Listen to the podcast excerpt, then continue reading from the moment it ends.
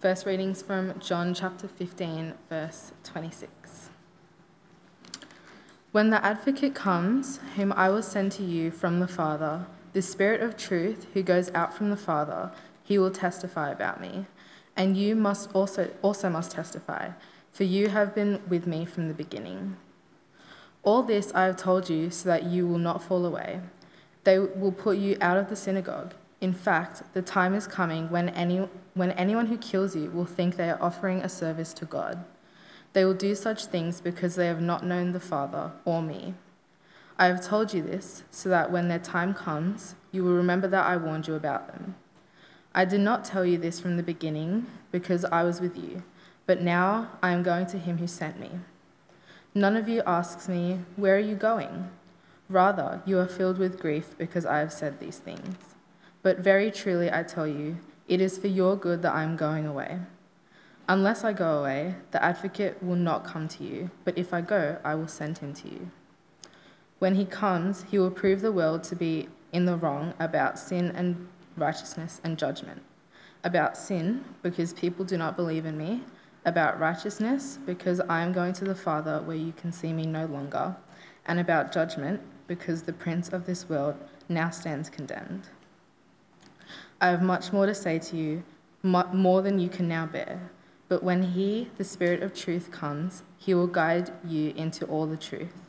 He will not speak on His own, He will speak only what He hears, and He will tell you what is yet to come. He will glorify me because it is from me, and that He will receive what He will make known to you. All that belongs to the Father is mine. That is why I said the Spirit will receive from me what He will make known to you. And our second Bible reading is from Isaiah chapter 55, verse 6. Seek the Lord while he may be found, call on him while he is near. Let the wicked forsake their ways, and the, and the unrighteous their thoughts. Let them turn to the Lord, and he will have mercy on them, and to our God, for he will freely pardon. For my thoughts are not your thoughts, neither are your ways my ways, declares the Lord. As the heavens are higher than the earth, so are my ways higher than your ways, and my thoughts than your thoughts. As the rain and the snow come down from heaven and do not return to it without watering the earth and making it bud and flourish, so that it yields seed for the sower and the bread for the eater, so is my word that goes out from my mouth. It will not return to me empty, but will accomplish what I desire and achieve the purpose for which I sent it. Thanks, Trisha. I'd uh, say keep your Bibles open at some passage, but I don't know what passage because we're going to be jumping all around tonight. Tonight uh, we break from our uh, regular practice of going systematically through the scriptures, which we do periodically to break from that and uh, have a topical or doctrinal sermon. Uh, as you can see tonight, on the canon of Scripture. What on earth is that? Well, I'm going to pray first and then we'll talk about it. Let's pray. Heavenly Father, we thank and praise you that you speak to us in your word and by the power of your Spirit that's at work within us uh, to strengthen us in the faith and to help us become more like our Lord and Saviour Jesus Christ. We pray that's exactly what would happen now as we consider this topic uh, that your word gives rise to, uh, that you'd help us to concentrate. And we uh, ask these things in Jesus' name. Amen. Our modern English Bibles contain 66 books, 39 that make up the Old Testament, and 27 that make up the New. All throughout history, just as Jesus and his apostles were attacked for what they held to be God's revelation, well, so too the church has often, at various times and in many ways, been attacked for what it holds to be God's genuine revelation as well. One such attack is the suggestion that the books that make up our Bibles were included only on the basis that they served the political interests of those who had the power during the time those books were forming the New Testament. Uh, you might even have heard someone uh, parrot that old idea that poor Roman Emperor Constantine in the third century basically decided the Bible with the books he liked and got rid of the ones he didn't, and P.S. he made up the Trinity. Another attack comes from the notion that the original manuscripts said one thing, but as each one got copied and passed on, copied and passed on, copied and passed on, inevitably little mistakes were made. And like now a 2,000 year long game of Chinese whispers, what we have now could be significantly different to what the Bible writers wrote back then. Issues like these are concerned with a topic that we call the canon of Scripture. A canon is not the big gun. Uh, canon, in, in theological speak, uh, is just a Greek word that means rule or standard. It actually originally referred to a literal measuring rod by which you can determine the, the fixed measure of something. Um, uh, for example, Paul, the apostle, writes in Galatians 6:16, "Peace and mercy to all who follow this rule." And that word rule there is the Greek word canon. Peace and mercy to those who follow this standard. Uh, it's the standard by which you judge something to be legitimate or illegitimate. Pretty simple. Now, when it comes to the Bible, canon actually gets used in two senses. There's the standard by which our faith is determined and practiced. And that happens to be the Bible. The Bible is the final authority in all matters of faith and practice. Uh, and that's true for any and every follower of Jesus. The Bible is the canon. But in another sense, the second one, the canon of Scripture can also be used to refer to the standard of the Bible itself. That is, what books are in the canon and what books ought to be excluded from the canon.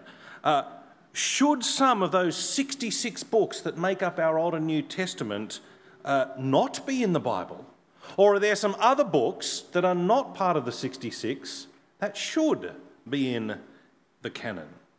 And can all the words of each book that we have in the Bible be said to be the genuine Word of God, issued without error? Well, if you care about the first kind of canon, the first standard, which by definition all Christians will, then you'll be really concerned to know that the Bibles we have can reliably be called the genuine Word of God. And that's actually the issue I'm addressing tonight in our topical talk on the canon of Scripture. So let's get stuck into it. If you happen to be a note taker, uh, we're now at point one Jesus and the Old Testament canon. For the early church, the first canon, the first standard, was and is Jesus himself. Jesus himself is the first canon, the first standard for the church. Who he is and what he said, some of which was almost certainly written down during his own lifetime before the Gospels were produced, that was considered as the standard of God's revelation. If Jesus said it, then there was no question. Uh, in 1 Corinthians chapter 7 and verse 10, the apostle Paul mentioned that one of the particular mar- commands he was giving the church, uh, he it also happened to be a command that he was relaying that Jesus himself had given earlier on. Uh, in case you're interested, interesting, uh, interestingly, the, the command's about a wife not separating from her husband. Jesus himself taught in the Great Commission that all authority in heaven and earth has been given to me. Therefore, go and make disciples of all nations, baptizing them in the name of the Father and the Son and the Holy Spirit. And note, teaching them to obey everything I have already commanded you. History tells us that even before the four Gospels were written, the early church, who had an established Old Testament canon, were thoroughly comfortable to say, Jesus says, in just the same way that they could say, the Scripture says. Therefore, what Jesus made of the Old Testament, what Jesus thought the Old Testament was, well, that's what we must make of the Old Testament. That's what we must think the Old Testament is. So, what was the Old Testament according to Jesus? Well, I'll tell you. Jesus would use the singular word the scripture every now and then to speak about an accepted body of literature, that even his enemies from among the Pharisees never disputed. Jesus could say to some Pharisees, You've read in the scripture. And they would debate about what they've read, but they'll never debate that it was scripture or not. So there was, there was an accepted body of literature. And what was that body of literature? Well, on one occasion, when Jesus was debating with some Jewish religious leaders, and I've got to warn you, he was debating very fiercely, he said to them, Upon you will come all the righteous blood that has been shed on earth, from the blood of righteous Abel to the blood of Zechariah, son of Berechiah. Basically, Jesus saying, You guys are pretty much guilty for killing all the prophets. Now, initially, that little saying should sound a bit strange to us because elsewhere, and I'm sure many of you will be familiar with this, Jesus taught that prophets were actually being murdered all the way up to the time of John the Baptist, who subsequently was beheaded and, and murdered by the time Jesus was saying these words. But the way that Jews organised their Old Testament was a little bit different to how we currently have it. The, the, the Hebrew Old Testament began with the book of Genesis, but it ended with two Chronicles. You see, they divided up uh, with, with, a threefold order uh, the law, the prophets, and the writings. Uh, it is exactly the same 39 books. We know this from history. It's the same 39 books we have in our English Bibles. It's just that they had them in a different order.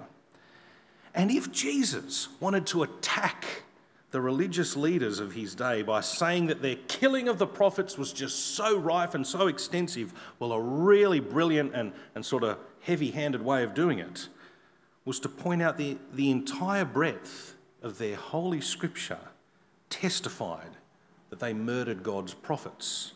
And what do you know? Abel gets murdered near the beginning of Genesis, Genesis chapter 4. You probably knew that.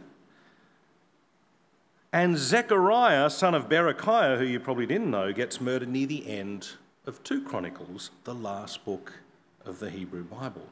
You see, when Jesus wants the whole Old Testament in view, he speaks of the beginning and end of the same set of 39 books that you and I have in our English Bibles today, albeit in a different order. Interestingly, Two centuries before Jesus said those words, some Jews living in uh, the Greek city of uh, Alexandria had produced a Greek translation of the Hebrew Bible. Some copies of that translation included an additional, varying selection of books that later became known as the, I wonder if anyone knows, Apocrypha. Well done. Jesus made little, if any, use of the Greek Old Testament, and there is absolutely no evidence to suggest that he gave any credence to the books of the Apocrypha as being scripture. And that doesn't surprise me because here's a couple of teachings from the books that are included in the Apocrypha the command to use magic, the forgiveness of sins by almsgiving, you give money to the poor, you get your sins forgiven, and the offering of money for the sins of the dead to sort of get them out of trouble. It's not exactly consistent with the teaching of the Torah, which all Jewish sects held to be sacred scripture. Over a millennium and a half after the Apocrypha was written, the Roman Catholic Church officially accepted it as being part of their canon of Scripture. And that was in 1546 at the Council of Trent, which was a council formed to kind of counter the Reformation. The Reformers held, rightly, that the church does not grant authority to various books, but actually recognises the inherent authority in what God has revealed. The Roman Catholic Church vehemently rejected that idea, holding that the church does get to decide. The church does grant authority to various texts, and they made a real big point about it by including a series of books for which the evidence strongly suggests that Jesus, the apostles, and most of the early church leaders did not regard as scripture. Now, there is another really big piece of evidence to show that the 39 books of our Old Testaments are what Jesus himself knew and recognised as canon. But for the sake of time, I'm going to assume I'm pretty much preaching to the choir, and you can, of course, hit me up in the Connect form or uh, question time if we have one, if you want to know what that other evidence is. But put simply, the Old Testament you have in your hand is the Old Testament Jesus knew as the Bible. And that brings us to point two the apostolic deposit. Uh, in the famous upper room discourse, you know, where Jesus had the Last Supper and all his disciples were hanging around, it's in John's Gospel, and he, he gave a lot of teaching. In that famous upper room discourse, Jesus spoke at length about the person and work of God the Holy Spirit. One of the biggest roles that the Spirit would undertake would be to remind the apostles of Jesus' current and future teaching. So, John 14, 26, Jesus says in the upper room, But the advocate, the Holy Spirit, whom the Father will send in my name, will teach you, and he's speaking to his apostles, will teach you all things, and will remind you of everything I have said to you.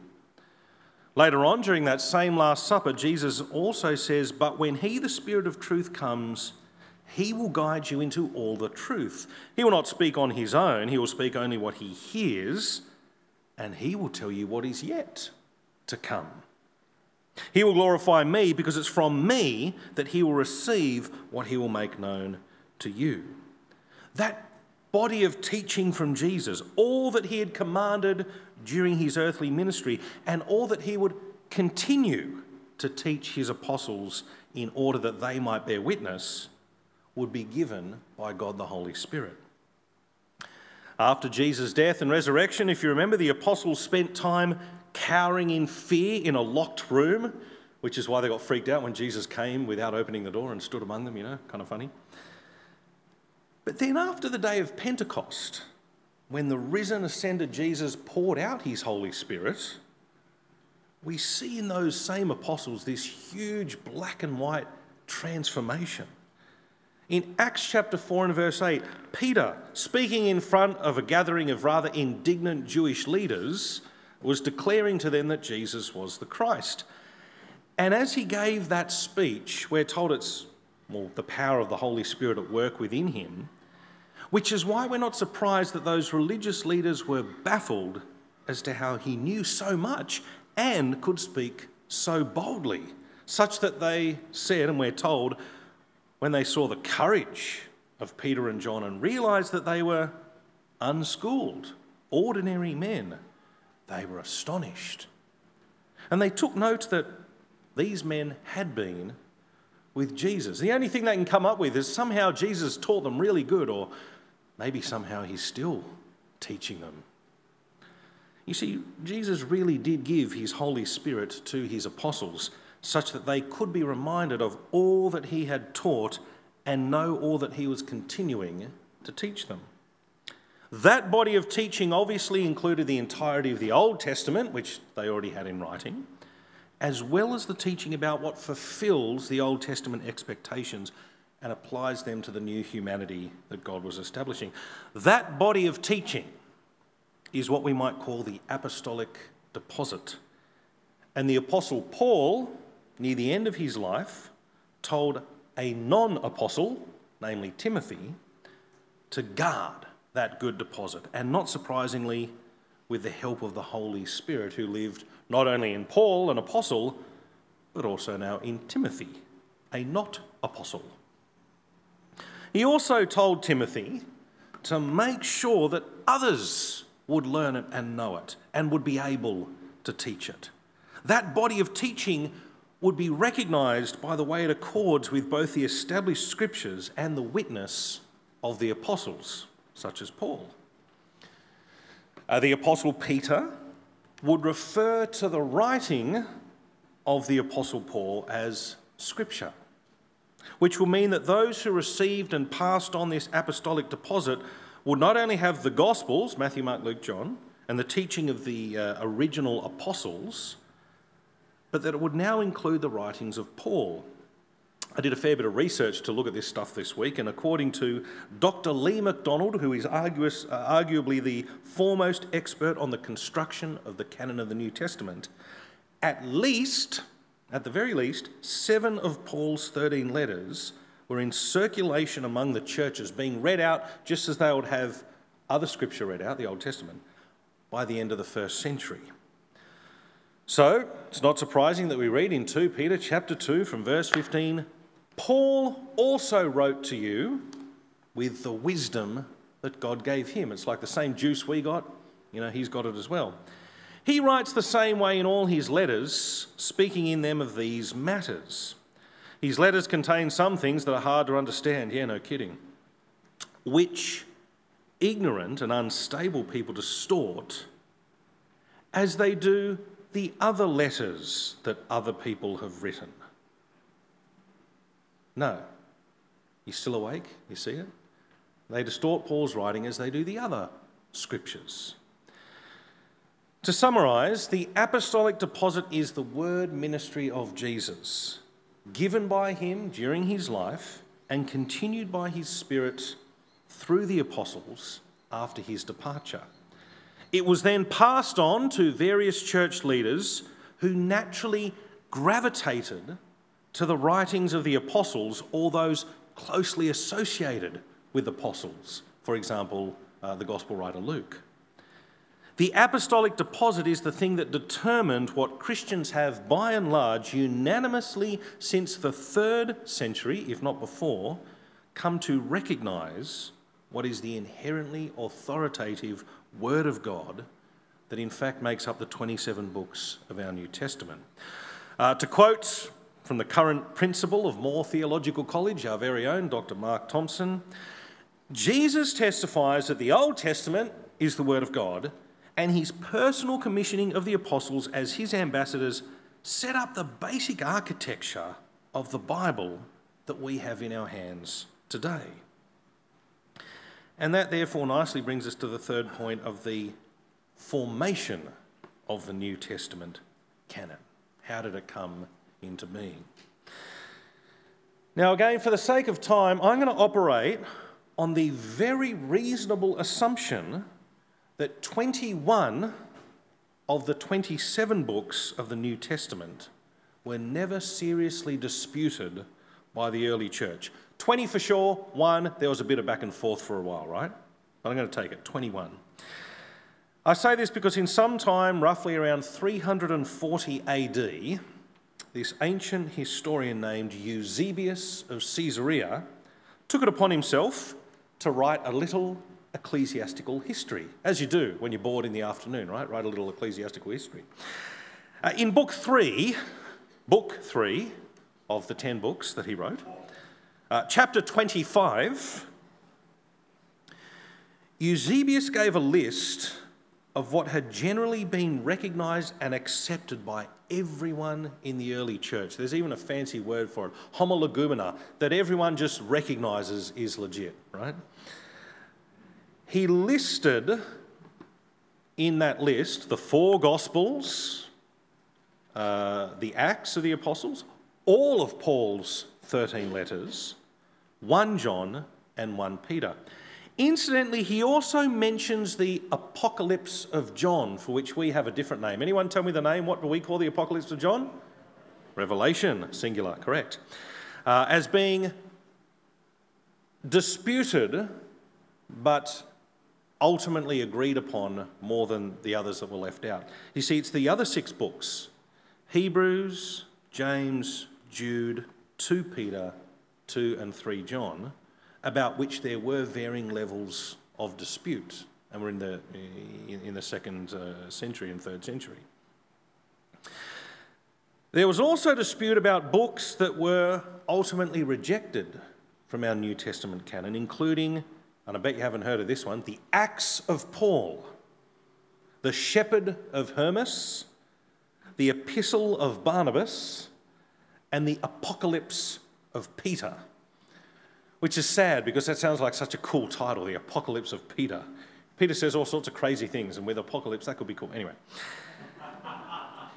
Eusebius also gave us a list of works that were recognized by everyone, homologoumena, as, quote, absurd and impious, and had been deemed by anyone who read them pretty much as heretical. These included the Gospel of Thomas, the Gospel of Peter, the Gospel of Matthias, and this is a funny one, the Acts of Andrew and John and the other apostles. It's kind of like all the other apostles need to get a Guernsey, you know, so. But in the way that Eusebius spoke about why the church, in its general entirety, rejected those works, we actually get a really good glimpse into how the early church operated in accordance with upholding the apostolic deposit. Regarding the thoroughly rejected books, Eusebius writes, and further, the character of the style is at variance with apostolic usage, and both the thoughts and the purpose of the things that are related in them are so completely out of accord with true orthodoxy that they clearly show themselves to be the fictitious of heretics, which will make a good heavy metal album, by the way, the Fictitions of heretics. Put simply, these rejected works were so obviously not by the apostles, nor the close associates of the apostles, nor was their message able to be reconciled with the sound doctrine we have in the apostolic deposit. That is the basis upon which those final six books that we do now have in our Old Testament ended up being included in the canon just as much it was, as it was the basis upon which these heretical books were excluded. Now, it's true, as I hope you can see, that there is indeed a certain messiness to the history of the New Testament canon formation. But that should be no more surprising than the fact that even with the scriptures long held to be canonical and authoritative, it has always been the case that there simply are those who recognise the voice of the Good Shepherd and those that do not. Even the Pharisees, who had all the scriptures, still didn't recognise the voice of God within them. If God the Son was willing to enter into creation to take on human flesh, and yet remain the eternal Word of God, John 1 1, then it's not surprising that the very human agency by which the scriptures were written need not somehow prevent God from communicating exactly what he saw fit to communicate. To quote the great reformer, John Calvin, let this point therefore stand that those whom the Holy Spirit has inwardly taught truly rest on Scripture and that Scripture indeed is self authenticated. And the certainty it deserves with us, it attains by the testimony of the Spirit. It was indeed the providence of God, by the work of His Holy Spirit, that the early church arrived at the point where they recognized the authority of the now 27 books that make up our New Testament. So, what then with issues of translation, which probably also includes issues of transmission. As I'm sure most of you guys will know, the Old Testament was written mostly in Hebrew, and the New Testament was written mostly in what we call koine or common Greek, street Greek. Unless you're fluent with those languages, the chances are you'll prefer an English translation of the Bible. That translation can be as much an art as a science is absolutely no impediment to God the Holy Spirit ensuring that the written word takes root in our hearts and minds. In fact, one of the many things God the Spirit did on the day of Pentecost, whilst making himself known, was in fact to enable people from many different language groups to hear the word of God proclaimed in their own dialects. Translation from one language to another works on a spectrum. At the one end, you've got very easy readability. At the other end, you've got the closest thing you can get to a word for word sort of accuracy thing going on. The more easily readable, the less accurate. But the more accurate, the less easy it is to read. So you've got to make a choice. But, brothers and sisters, in our case, we are absolutely spoiled for choice. If ever you have an issue grasping what the Word of God is saying in one English translation, simply pick up another one and compare. Be amazed just how much clarity you can gain through looking at how the translators have approached things. There's um, this weird sort of movement that's been going on for I don't know how long. Uh, that I kind of think as uh, the, the flat earthers of the theology world, um, where there's this weird idea, I don't even know where it came from, that the King James translation is somehow the absolute gold standard of, of, of revelation of God to the point that any others are considered, frankly, useless. Uh, you're selling yourself real short because you've got all these other ones that you could use to compare and get more of the Word of God. If you want more of the Word of God, you can't possibly ever be a King James Version only kind of a person. It's absolutely ridiculous.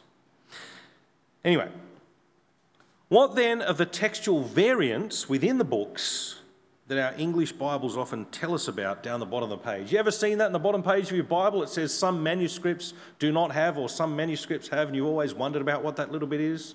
Yeah, yeah, yeah, no, yeah, good. Well, tonight's the night.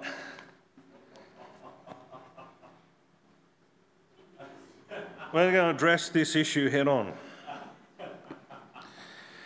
This here is the Greek New Testament, fourth revised edition with a dictionary that was given to me in my first year at Moore Theological College. I'm opening it up to some really easy Greek, namely Mark's Gospel, chapter 1. You can't see it, so I've taken a big photo of that page and I've put it on the screen. Now, that very top line that you can see there, next to the number one, you see the top line there, next to the little one, starts with a, a thing that looks like an apostrophe, then an A, right? That's uh, Archer tu euangeliu Jesu, Jesu Christu huiu theu. Archer is like ruler, or if it's first, in the beginning. The beginning to euangeliu of the good news, right? The gospel. Jesu Christu, I wonder what that could mean. Huiu Theu, Son of God. The beginning of the gospel of Jesus Christ, the Son of God. But there's a problem. Do you notice those last two words? I'll put a little circle around them there. Huiu have little square brackets around the outside of them. That means there's an issue. There's a footnote, if you can see, I don't know how we, oh yeah, you can probably see that. Footnote number one, right? And uh, it directs you to what's called the apparatus, uh, in this case, apparatus one. And the first thing you'll see there in the braces is the letter C. You can all see that letter C? Good. If that letter were to be an A, it would mean that the translation committee for the, this Greek Bible were unanimous that the bracketed words are certain. If the letter there were to be B, it would mean that the translation committee were almost certain that this was in the original manuscript. C, however, which what we do have here, indicates that the committee had difficulty deciding which variant to place in the text. It might not be huiu theu, there could be something else. In this case, there are five possible variants. For each one, we're shown the variation, followed by information that tells you every possible collection of full or partial fragments that have been come through all sorts of archaeological digs all throughout time that have that particular variant. So the first possibility, variant one, as we can see there, it, there it is. The first possibility is what the translators have ended up going with. Uh, Jesu Christu huiu theu, Jesus Christ, Son of God. And then there's all these little letters after it says that, beginning with that funny squiggly thing that looks like an X, but is actually uh, it's the letter Aleph, which is the first uh, letter of the, the Hebrew alphabet. And all of those letters are little codes for various collections of ancient texts that have been copies of Mark chapter 1, verse 1. Now, in this case, the Aleph refers to a fourth century full text of the Bible. Uh, it's really famous one, it's called Sinaiticus. And it has the words Christu huiu theu in Mark 1, Christ, Son, God. The B there, you see the little b, the big uh, capital B next to the Aleph, it means that another fourth century text called Vaticanus, which has all the New Testament books minus Revelation, also has Christu huiu theu in Mark 1 1. The D refers to a 5th century text, the L is for an 8th century text, the W is for another 4th century text, and then you've got that weird number 2427. You all see that one? That refers to what's called a minuscule, possibly a fragment, not a full text, or a parchment that happened to contain this particular part of uh, uh, Mark's Gospel. But then we come to the next possible variant. Instead of Christou huiou theou, Christ the Son of God, there are a bunch of ancient manuscripts that have, get this, Christu huiou tou theou, which translates Christ the Son of God. It's just that before the word God, we have what's called the definite article, like a little bit like the, right? And it's to make you know that it's not Christ the Son of some random God, but Christ the Son of the God, the God that he's the Son of. And there's this huge smattering of manuscripts, minuscules, full text, and partial text, along with a bunch of early church fathers. You see the name Jerome down there, or Origen, or Clement? I can't read it, but it'll be something like that. Oh, it's right here. Um, Ambrose, uh, Jerome, Augustus, Faustus, Milevis, right? So those guys have quoted from a source and their writings exist, and in theirs it has Christu huiou tou theou. Um, then you've got another variation where some later manuscripts and a bunch of people who quoted it just had the word Christ without the huiou theou, without the Son of God. For them, you know, Christ is good enough. We know he's the Son of God, just like Christ. So, on balance, the original manuscript, the original Mark's Gospel, most likely, almost certainly, had either Christ the Son of God or Christ the Son of God with a the. And because the translation committee could not agree based on all the evidence, they left the phrase in brackets and they gave us all the information we possibly need to make a call on something that makes absolutely no difference whatsoever to the meaning of Mark chapter 1, verse 1. But you see, far from being like Chinese whispers, the fact that you've got loads and loads of copies actually puts, pushes you towards, not away from, accuracy. Because you can compare and contrast and work out what is almost certainly, if not certainly, the original document. There are thousands of people, Christian and non Christian, with all sorts of theological positions who are experts in their various fields of linguistics, textual analysis, ancient languages, hermeneutics, history, all poring relentlessly over every single possible textual variant or inconsistency on thousands of complete or partial manuscripts to ensure we get the most accurate reading possible. And even then, the parts of the Bible over which there's debate are so relatively few and so relatively small, including spelling errors, that no doctrine could ever be said to hang on them. You can trust your English Bible translations. Um, three quick implications, because I know I've gone for a long time. Firstly, as we read the scriptures, we are encountering the clear and present word of God, the word communicated by God in his chosen method. Given that its original inscripturation, if I can make up a word, was made possible only by the inspiration of His Holy Spirit in the apostles, and given that only those indwelt by the Spirit can accept it, well, it follows that God Himself, in the person of the Spirit, ensures that as His word is read today, it achieves the purpose for which He gave it. Um, I went to this wacky occult store recently, a bookstore, right, for witchcraft and magic and, and satanic stuff. And, um, and I got a book of satanic spells and curses. And I've never looked at this before. I thought maybe I'll just read one out at church and see what happens, all right? Are you ready for this, this uh, satanic spell?